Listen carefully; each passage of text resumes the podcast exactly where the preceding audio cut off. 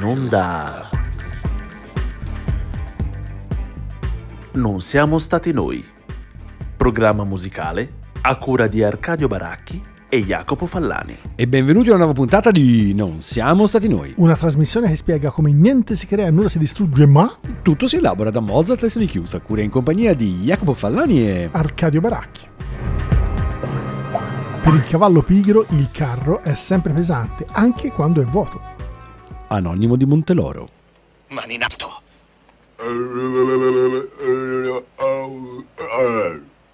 Glielo posso dire io. Conosco l'alfabeto dei muti. Va bene, ma sbrigati, storpio.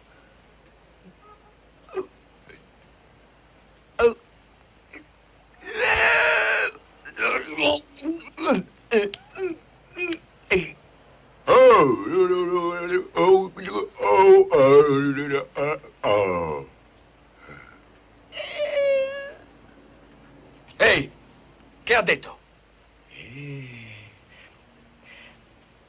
Ha detto che è molto meglio per voi se andate a fare in culo e anche alla svelta. Ma lui l'ha visto che ho la pistola? Sì, io sono muto, mica cieco.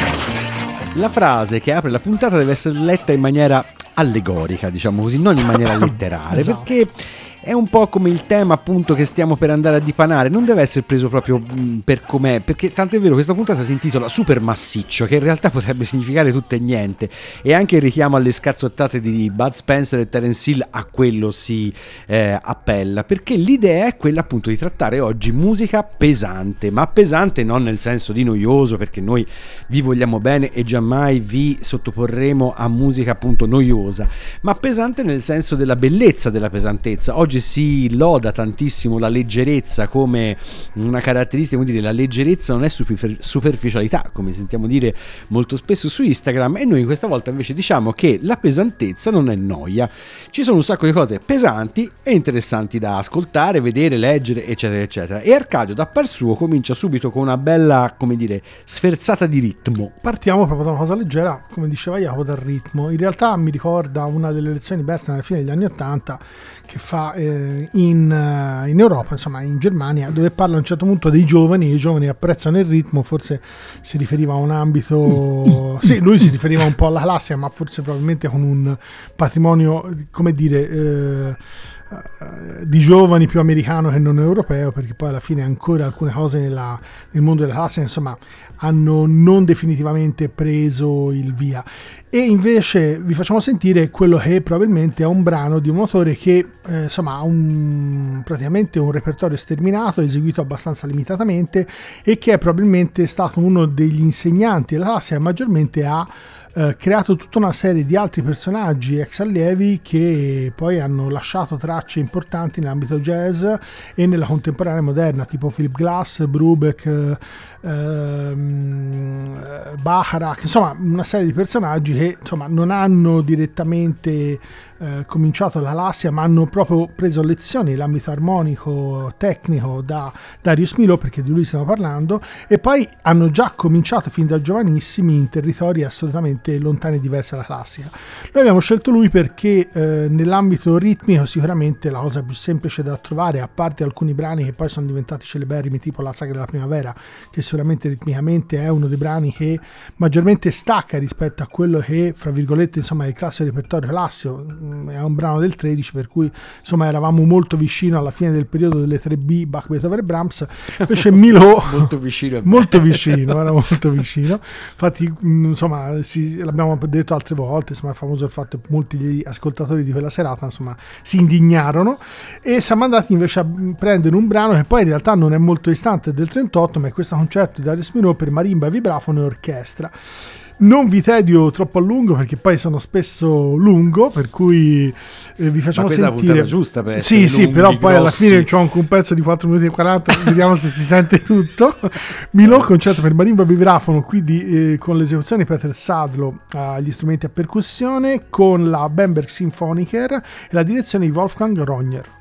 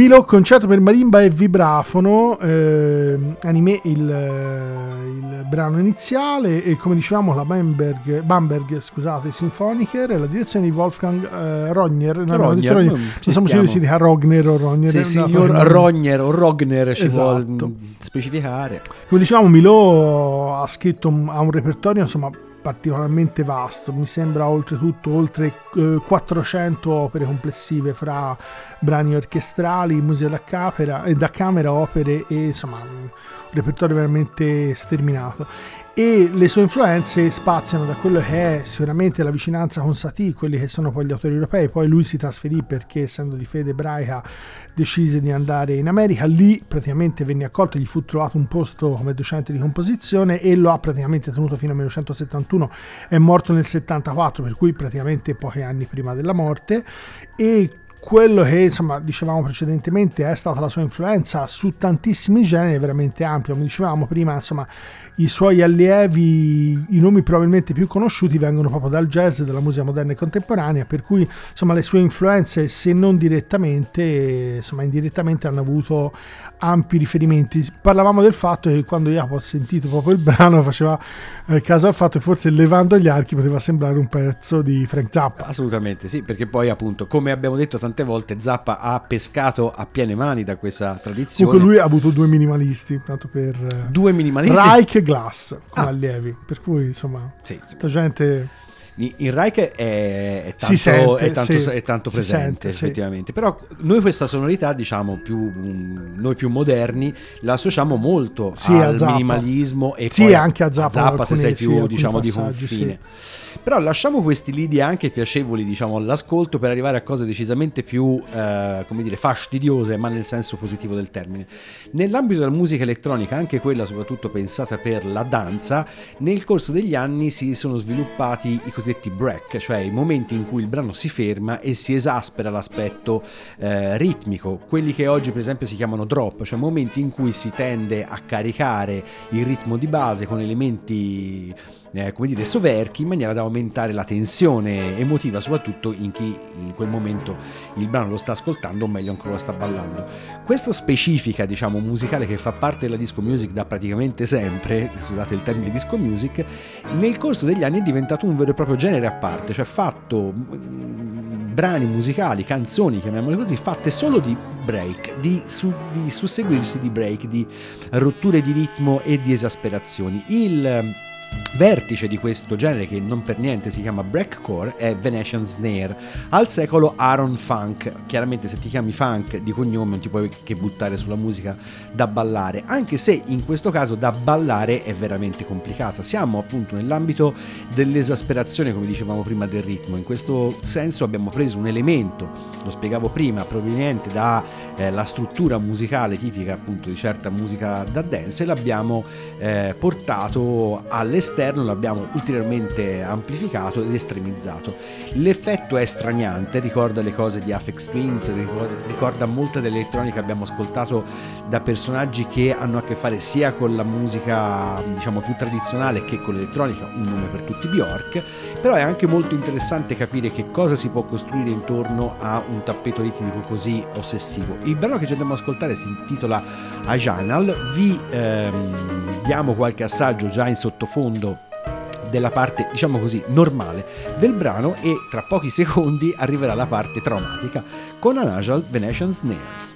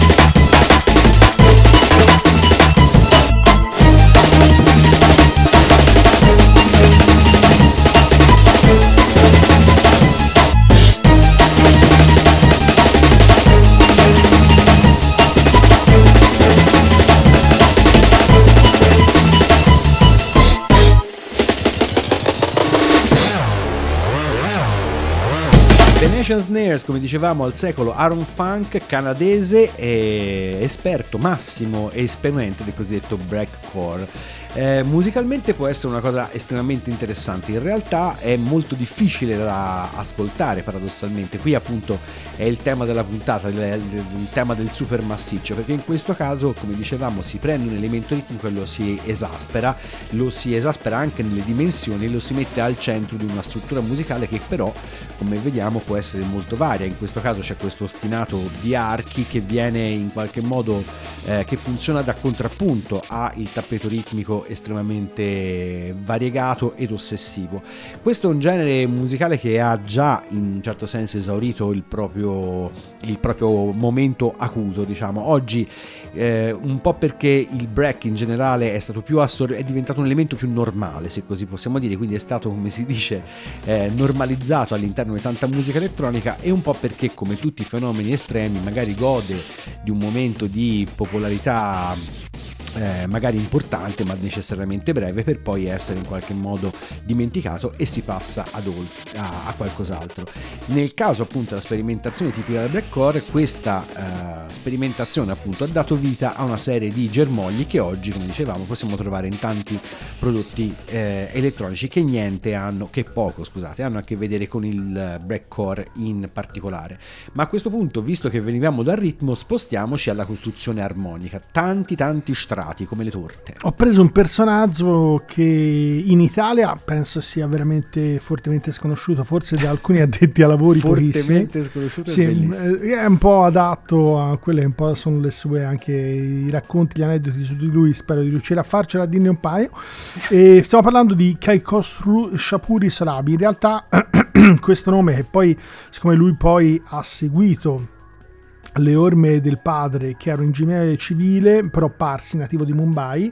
Eh, questo compositore di origine indiana tramite i genitori in realtà poi era nato a Londra e ha sempre vissuto lì. Ha fatto una vita totalmente schiva eh, per cui mh, è stato scoperto in realtà un compositore nato nel 1892, che in realtà come periodo di altri tempi, ma le composizioni vi facciamo sentire già dei primi del Novecento sono molto avanti e è stato realmente scoperto dopo gli anni 70 e ha potuto praticamente vivere una piccola rendita vicino a, a Londra, anche lì c'è stata insomma una serie di fraintendimenti perché lui non vedeva volentieri nessuno, non voleva parlare con nessuno, non lasciava le interviste, aveva una piccola rendita, questo gli ha permesso di lavorare tutta la vita dedicandosi a alle sue cose, eh, fondamentalmente fregandosene assolutamente critici musicali, esecuzioni, non aveva neanche piacere all'inizio che venisse eseguito perché insomma aveva un po' il dubbio. I suoi pezzi sono corpus notevole, è stato in particolare vicino a Alcan e a Busoni per capirsi, il brano forse più famoso dura fra le 4 e le 5 ore Dai, e in pubblico è stato eseguito una sola volta.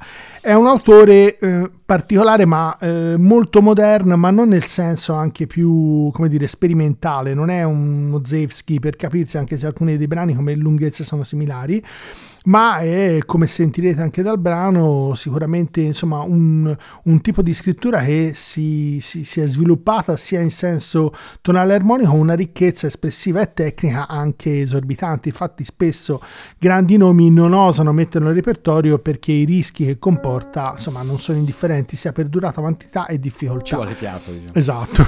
Vi facciamo sentire un brano che naturalmente è piccolo non penso comunque riusciremo a farlo sentire tutti. Se vi capita andate anche a vederlo su YouTube c'è una versione dove potete apprezzare anche la scrittura e si vede, insomma, servono quattro mani invece che due per eseguirlo, un modello tipo Concord Mass, la sonata di Charles Ives.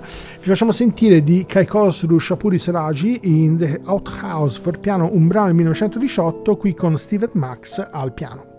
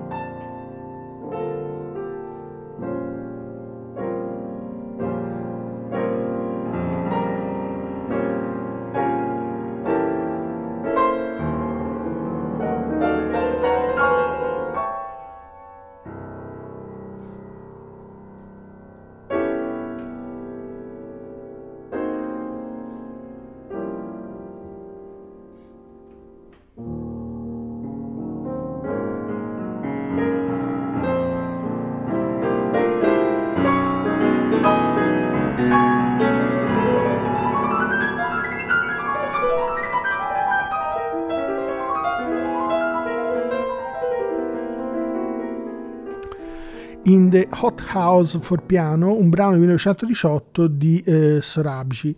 Eh, come dicevamo, quest'autore è un autore particolare che ancora eh, non, è, insomma, non, è, conosciuto sufficientemente. Stiamo parlando di un, un, centinaio di ore di repertorio, 11.000 pagine spartite, insomma, per chi ama la numerologia, questi sono dei riferimenti di massima. È stato particolarmente schivo, ha fatto una vita insomma, un po' particolare in questo senso e si è potuto permettere praticamente insomma, di, di vivere coltivando quello che erano fondamentalmente i suoi interessi, la composizione e per il pianoforte in particolare. Ci sono alcuni aneddoti, poi se vorrete ovviamente andate a, a vedere qualche informazione su di lui come personaggio perché è assolutamente interessante. Sembra che nel, ehm, insomma, vicino a casa sua, eh, all'ingresso di casa sua, lui chiamava l'occhio praticamente, aveva un cartello dove c'era scritto i visitatori sono indesiderati, per cui potete immaginare qual era il tipo di, di voglia e di interesse che questo personaggio aveva nei confronti insomma, dell'esterno. Nonostante questo, a un certo punto viene conosciuto, viene apprezzato perché eh, improvvisamente negli anni Ottanta eh, facendo una sorta di maratona viene proposto praticamente alcuni dei suoi brani e da lì insomma Mm, sempre di più è stato conosciuto e apprezzato. L'architettura, quella che ci ha uh, affascinato maggiormente, è l'utilizzazione insomma, di questo pianoforte che veramente a vedere la partitura sembra non possano bastare le 10 dita di due mani perché insomma anche le masse accordali che lui richiede sono veramente impressionanti. Come dicevamo, solo pochi lo hanno messo in repertorio e mm, spesso e volentieri i nomi internazionali non, insomma, non lo scelgono nell'ambito dell'esecuzione sia per durate sia per difficoltà probabilmente perché naturalmente insomma anche le durate e il corpus di questo autore sono assolutamente notevoli. È sicuramente un autore che insomma è ancora da, da scoprire. Paura eh? come diceva Luca esatto cioè a scaga, eh? cioè abbastanza un tarregge, come si vuol dire. Ma veniamo invece una band che gli arregge benissimo perché sono ancora in attività. Parliamo di Mono, anche questi mai passati colpevolmente su Non siamo stati noi. Trio giapponese formato nel 1999 a Tokyo e che negli anni si è conquistato uno spazio di prima grandezza nell'ambito del rock post, post tutto sostanzialmente perché come band hanno lambito eh, diversi generi, il noise, lo shoegaze, eh, la psichedelia, il rumore puro. È una band diciamo per stomaci forti, però, però ogni tanto capaci anche di aperture mm, melodiche, soprattutto di atmosfera. In alcuni momenti quando si calmano ricordano un po' i Godspeed You Black Emperor per esempio o i Mount Zion, cioè le band che noi tutti oggi associamo al cosiddetto post rock. In realtà i mono da un certo punto di vista, da questo punto di vista, se vogliamo, veramente molto giapponesi, fanno un'operazione spesso musicalmente sincretica, prendono un po' a piene mani da ovunque, probabilmente sentendosi, come dire, stranieri in ogni terra e dando i, comunque uno spazio di novità e di respiro anche a, term- a generi che noi oggi diamo per completamente standardizzati e eh, tipicizzati. Il brano che ci andiamo ad ascoltare, Sorrow, appunto, richiama un po' le loro atmosfere atmosfere più dense e più tranquilli, se così vogliamo, mono.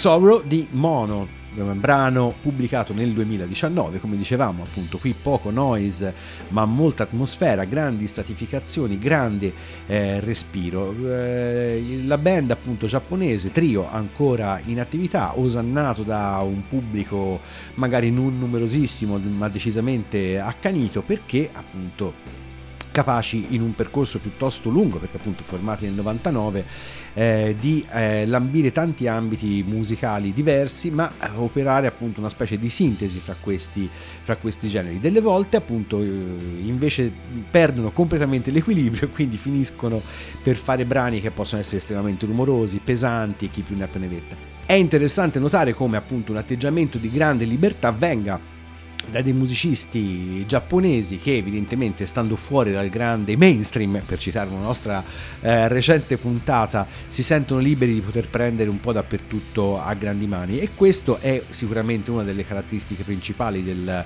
della musica di Mono, questo appunto questo modo di muoversi quasi eh, naif fra i vari generi, generi fregandosene un po' delle etichette. Ma a questo punto, visto che appunto venivamo dal ritmo, siamo arrivati alle stratificazioni, arriviamo alle questioni formali. La musica lunga.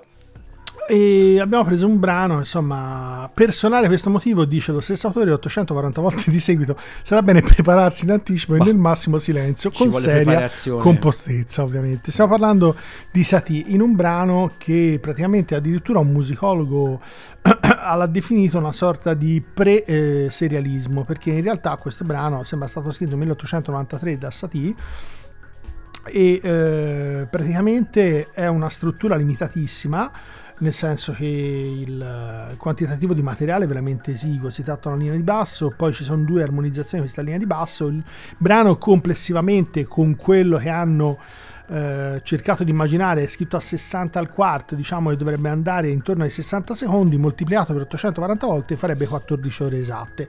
Ora l'esecuzione sembra la prima vera e propria, Satie non l'ha mai eseguito per quel che si sa, ehm, si intuisce sia per pianoforte dal tipo di scrittura, ma non c'è scritto se esattamente debba essere pianoforte per l'ensemble. La prima versione sembra stata fatta, eseguita scusate, da John Cage negli anni 60 è un brano che naturalmente insomma farlo per 840 volte nonostante insomma, la difficoltà sia limitata però insomma di seguito uh, insomma sicuramente Beh, sono 500 e qualcosa a meno che la Marina Abramovic non cominci a studiare pianoforte insomma è poco probabile che ovviamente venga eseguito. Nel caso specifico vi facciamo sentire quella che ovviamente è una versione perché eh, fa parte dell'esecuzione delle, della musica per piano solo di Satie in questo caso con Jean-Yves Thibault eh, vi facciamo sentire ovviamente quello che poi in questa versione qui dura 3 minuti e 38, Vexaction, questo è il nome del brano di Satie.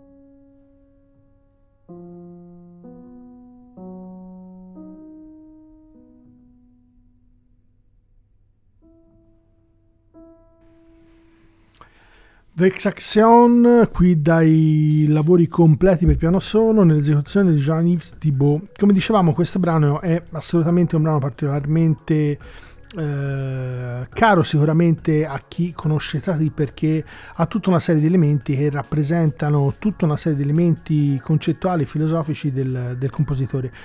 Eh, I riferimenti sarebbero veramente tantissimi, per cui dalle speculazioni sul fatto che sia lunghissimo, per cui una sorta di presa di giro nei confronti, insomma non era insolito nel caso di Satie, Esatto. eh, nei confronti di Wagner, per cui queste 840 volte 14 ore, e questa complessità anche da un punto di vista di scrittura, come diceva qualcuno, insomma, un brano che non sembra essere rintracciabile ad orecchio perché ogni volta sembra schivare completamente qualsiasi tipo di sia fra la scrittura in armonica, cioè chiama in maniera diversa le stesse cose, per capirsi, come note, sia per il fatto che tutti gli intervalli sono particolarmente, come dire, eh, assolutamente non, fra virgolette, per capirsi, scontati, cioè è difficile memorizzarlo, per cui sembra proprio teso a far sì che diventi uno sforzo. Ogni volta, lo disse anche John Cage nell'esecuzione, è come se ogni volta la rileggessi da capo, perché non è che ti si fissa nella testa, per cui immaginate un'esecuzione di 840 volte di questo brano dove ogni volta poi, siccome gli intervalli sono più dissonanti che consonanti, eh, sicuramente hai difficoltà nell'esecuzione. Il, eh, questo, come dicevamo prima, anche se sembra un po' strano, però dovete immaginare nel 1993 qualche musicologo ha fatto riferimento al fatto che forse addirittura una sorta di pre-serialismo, cioè una forma di, eh, di elemento seriale, quello che poi viene attribuito negli stessi anni, perché da lì a breve, insomma, Schoenberg tirerà fuori quello che è il sistema dodecafonico per capirsi, però si vede che già, insomma, con questo elemento satir, fra le dissonanze, fra il tipo di scrittura, c'è sicuramente una, una logica molto lontana da quello che è il periodo, insomma, classico per antonomasia, che in quel momento sembrava in qualche modo, insomma, eh, segnato compositivamente, anche se poi in realtà poi così non è stato per eh, soprattutto la seconda metà del Novecento. Sento un po' odore di plagio, eh? si sente un po' odore di... ah, l'idea non era proprio mia, ma insomma... No, no, quello Un no. po', eh, vabbè. Finiamo al tribunale di nuovo? No, Plagio la vedo dura. no vabbè, insomma, ispirazione. Ispirazione, non lo omaggio. so, non so neanche se lo conoscesse perché il brano è stato scoperto dopo la morte di Statistica e dopo il 25, Ah, quindi che è molto improbabile, almeno se così è. Baracchi giustamente si tutela fornendo un alibi a Schoenberg, che come dire, fa sempre comodo. Ma giustamente, visto che stiamo parlando di grandi lunghezze, di, di massiccità formale, non potevamo che non occuparci appunto del cosiddetto rock progressivo, ma invece di prendere il rock progressivo classico, e quindi niente Yes, niente Genesis, eccetera, prendiamo quella che se vogliamo è un po' l'estrema propaggine del rock progressivo, il cosiddetto krautrock. Il krautrock, mh, come dire, come tutti sanno, è un fenomeno tipicamente tedesco e anche in questo caso si tratta di un po' di, di un fenomeno di sincretismo musicale perché come molto spesso accadeva ai musicisti prog, le idee provenivano da eh, settori molto diversi, quindi dal rock classico, diciamo così, ma anche dalla psichedelia, dall'elettronica, dall'esperimentazione a 360 gradi, solo che queste nell'ambito del krautrock diventavano anche base per una serie di, eh, le potremmo definire quasi speculazioni filosofiche, che molto avevano a che fare con la lunghezza e con la destrutturazione formale della classica forma canzone.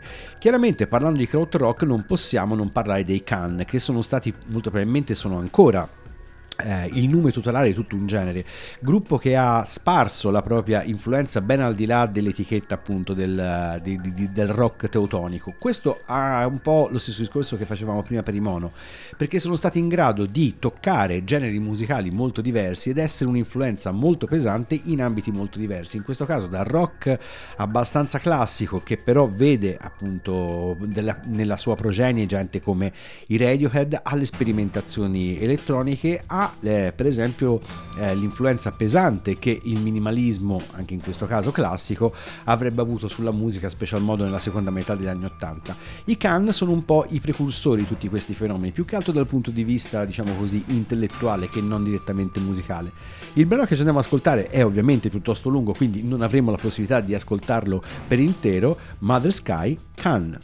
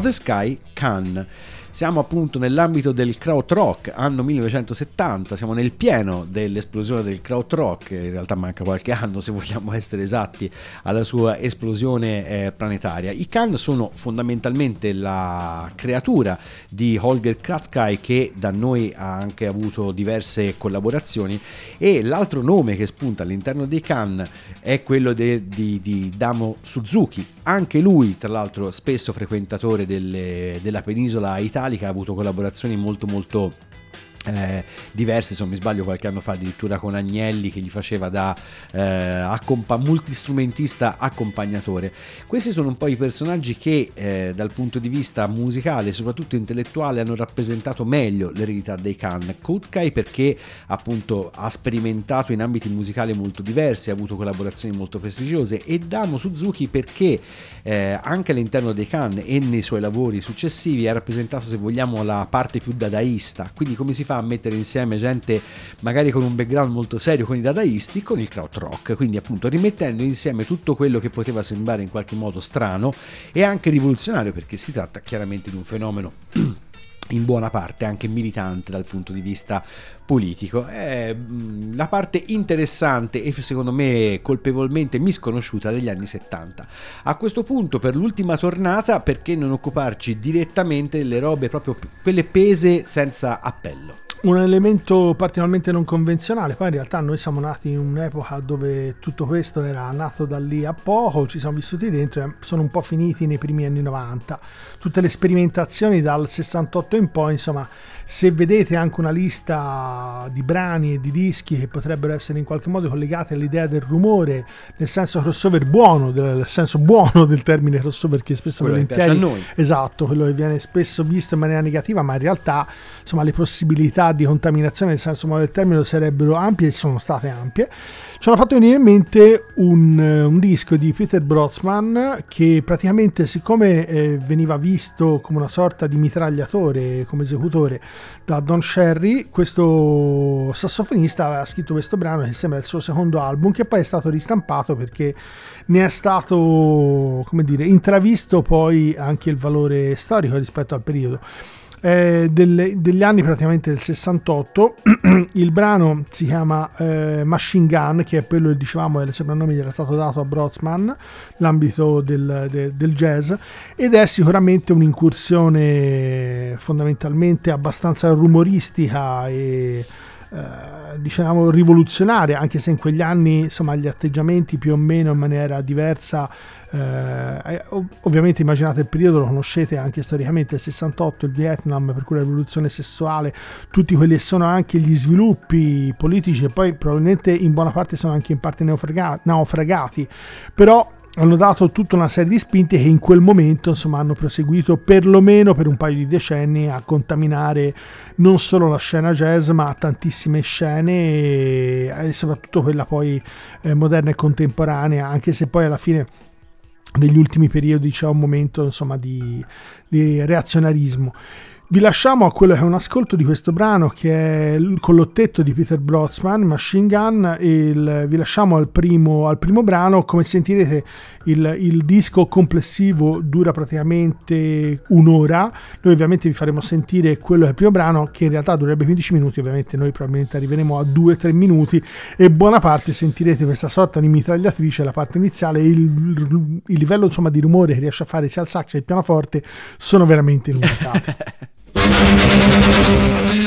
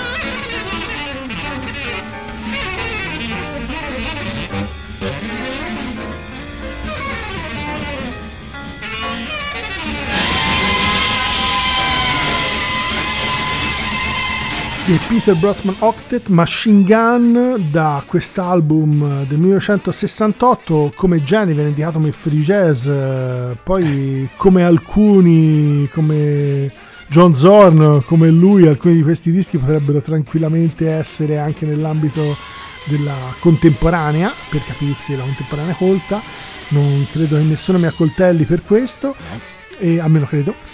E nel caso eh, quello che è sicuramente l'elemento che risalta è proprio l'utilizzazione in un ambito come quello jazz dove poi probabilmente il, il free poi insomma eh, ha sicuramente tutta una serie di, dire, di contaminazioni, di ingressi, di studi ampi in questo senso, per cui questa sicuramente non è una delle uniche, assolutamente no, però da un punto di vista prettamente rumoristico è sicuramente una delle più evidenti, eh, per cui questo aspetto sicuramente eccessivo, fra virgolette, ma insomma eh, rivoluzionario di contrasto della parte proprio iniziale del brano direi assolutamente evidente. Poi questo limbo che poi è, è oscillato nell'ambito della musica moderna e contemporanea fra rumore e fra silenzio il rapporto fra rumore e silenzio è una contaminazione è un ambito di confine che è stato ampiamente studiato ma probabilmente eh, come dire è ancora un po' circoscritto da un punto di vista concettuale esecutivo in quegli anni, perlomeno fino alla fine degli anni 80 più di 90 e eh, probabilmente può essere ancora oggi riscoperto e potrebbe riavere nuove letture anche riadeguandolo a quelle che sono le possibilità tecnologiche e culturali insomma, dei tempi attuali. E diciamocelo, chiudiamo questa puntata con un atto di pietà nei vostri confronti perché dal mio punto di vista ci sarebbero stati molto bene i birthday party, però mh, mm, vi vogliamo dare un attimo di respiro con una cosa che è sì super massiccia e pesante, però è anche cantabile, anzi soprattutto è ballabile, ma non nel senso dei Venetian Snares che abbiamo ascoltato all'inizio. Il gruppo sono gli Idols, il, gru- il brano si intitola Dancer, è l'ultimo, eh, anzi è il primo eh, estratto, il primo singolo estratto dal loro ultimissimo album Tongues, uscito addirittura il 18 ottobre scorso, quindi per noi è come se dovesse ancora uscire, visti i nostri tempi di elaborazione. Gli Idols sono chiaramente uno dei gruppi che ultimamente sono stati sulla bocca di tutti, perché anche qui di, di nuovo troviamo un fenomeno appunto di sincretismo che nel caso di Idols porta il gruppo che si muove da una evidente eredità post-punk eh, inglese classica, proprio classicissima come l'Early Grey, diciamo, eh, però per muoversi in maniera diciamo così, forse in questo caso più situazionista verso eh, generi che possono essere richiamati alla bisogna, come in questo caso la musica, eh, la musica da ballo classica anni 70. Addirittura gli Idols si sono scomodati a citare gli ABBA, niente po' di meno, e per rendere tutto molto chiaro, il video che accompagna il singolo ha tutta una serie di eh, balletti, diciamo, improponibili, visto che sono gli stessi Idols a eh, interpretarli, però abbastanza chiari come riferimento, diciamo così, così estetico storico. Il brano è interessante, come al solito è arricchito dalle eh, trovate elettroniche, ma non diciamo di, di, non di elettronica diciamo di, di, sintesi, ma di pedali, di cose, di elaborazioni tipiche degli idols. Quindi ce l'andiamo ad ascoltare con questo dancer Idols.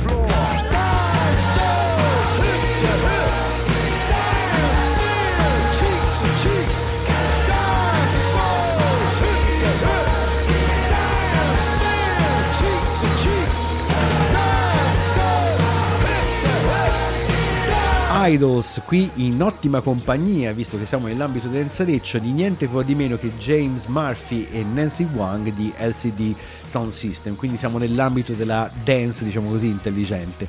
Questo a ribadire appunto il situazionismo che delle volte accompagna eh, gli Idols, che chiaramente dal punto di vista musicale, dicevamo, si muovono da un post-punk eh, molto ortodosso per poi andare a occhieggiare generi diversi, però appunto più che di influenze vere e proprie si, chiama, si tratta più che altro di richiami estetici o estetizzanti, un modo come l'altro per eh, farsi ascoltare anche da chi forse non ascolterebbe questo genere. Chiaramente figura centrale degli idols nella loro immagine pubblica è Joe Talbot, cantante vulcanico e eh, frontman sopraffino, però a me piace ricordare soprattutto il lavoro di Lee Kiernan e Mark Bowen che degli idols sono le due chitarre perché veramente tutti i suoni strani, elettronici e super elaborati che si trovano nei loro album provengono nella maggior parte dei casi proprio dalle loro chitarre ed è interessante se siete appassionati del genere andarvi a fare un giro su YouTube per vedere i loro video dove spiegano grazie a chitarre vintage e pedali bizzarri come fanno a ottenere determinate sonorità. Un gruppo decisamente interessante, per una volta tanto l'hype eh, ripaga per la qualità. E chiaramente, visto che tutta la puntata si basa sulla massiccità, la pesantezza e a questo punto anche la densità di materia, perché non andare a sentire che cosa ne pensa un vero esperto di densità di materia? Il contributo, come al solito, è letto da Arcadio. Un famoso scienziato, secondo alcuni Bertrand Russell, tenne una volta una conferenza pubblica su un argomento di astronomia. Egli parlò di come la Terra orbiti attorno al Sole e di come il Sole, a sua volta, compia un'ampia rivoluzione attorno al centro di un immenso aggregato di stelle, noto come la nostra galassia. Al termine della conferenza, una piccola vecchia signora in fondo alla sala si alzò in piedi e disse Quel che ci ha raccontato sono tutte frottole. Il mondo in realtà è un disco piatto che poggia sul dorso di una gigantesca tartaruga. Lo scienziato si lasciò sfuggire un sorriso di superiorità prima di rispondere e chiedendo: E su che cosa poggia la tartaruga? E la risposta della signora fu: Lei è molto intelligente, giovanotto, davvero molto, disse la vecchia signora. Ma ogni tartaruga poggia su un'altra tartaruga. E non fa una grinza. No. Su cosa poggiano le tartarughe? Le tartarughe. Su altre tartarughe. certo. Che Da- di Stephen Hawking dal Big Bang ai buchi neri. Esatto, io vi inviterei anche a apprezzare il mezzo secondo, il battito di ciglia che Arcadio ha avuto nel, pensando per un attimo di poter imitare la voce della Ci vecchia. ho pensato, ma non mi è venuto. Io vi invito a tornare fare. indietro e ascoltare. È proprio. È bello. Vedi, eh. poi esatto. poi- tosse, il raffreddore. Bene, questa puntata è dedicata alle sonorità super massicce non si poteva non chiudere che con i classici Elio e le storie tese, il loro Super massiccio. a dimostrazione che Elio e le storie tese hanno prodotto un brano per praticamente Qualsiasi, qualsiasi elemento metamusicale. perlomeno per tutte le nostre scalette o per la grande parte de- di esse. Per questa puntata non siamo stati noi tutto, vi salutano Jacopo Fallani e, Arcadio Baracchi e ricordate che se quello che avete ascoltato questa volta vi fosse sembrato particolarmente strano, è sicuramente dovuto al vostro ego. Super massiccio. Nello spazio siderale c'è un enorme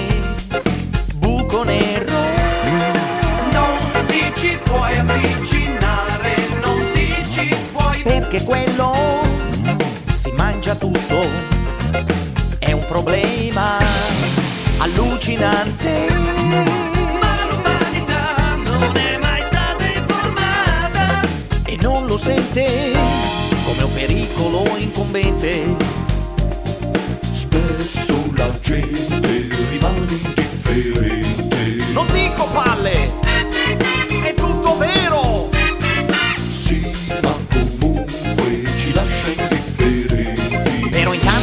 buco nero si è mangiato il mondo intero. Buco nero super massiccio. Buco nero supermassiccio, dunque Wilson, il Nobel Wilson, continua ad accusare la NASA e questa volta non ha torto, avete sbagliato tutto, dice in effetti la crescita del buco nero invece che lenta e graduale si sta rivelando purtroppo rapidissima, quindi è possibile che a breve ci si ritrovi tutti quanti nel buco nero e profondo e potrebbe essere anche l'ultima edizione del nostro TG, l'ultima edizione dell'umanità. Il buco nero ci ha ingoiati e siamo stati risucchiati in un'altra dimensione. Nella quale siamo circondati dalle voci gigantesche provenienti dal futuro che non amano la luce preferiscono l'oscuro. Sono sempre alla ricerca di un uomo dalla cella forte. Ieri sera in discoteca ballando se ne sono accorte E magari ce n'è una che ci sta Bene dentro il buco nero E le leggi di Keplero Buco nero super massiccio. Non dico valle È tutto vero Simile Luci giganti ammantate di mistero. Mi hanno dato un buon lavoro E mi pagano anche in nero Faccio il mignotto nel dancing delle pulci Ultima curva, cosa sta facendo Buco Nero ragazzi? Cosa sta facendo sto ragazzo? Sta cambiando il destino dell'umanità, sembrava dovesse essere un dramma e invece sta diventando tutto divertentissimo. Siamo sul rettilineo dell'umanità, anche in discoteca, il mignotto lavora e la pulce, la grande pulce ammantata di mistero, apprezza il lavoro del mignotto. Buco Nero c'è, buco c'è, nero c'è,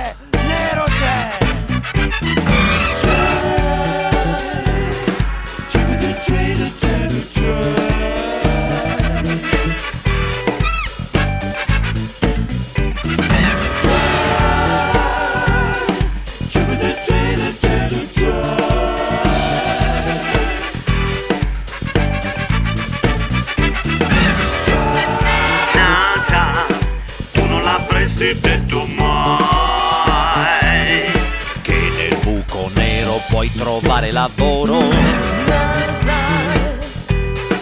Ma quante cose che non sai.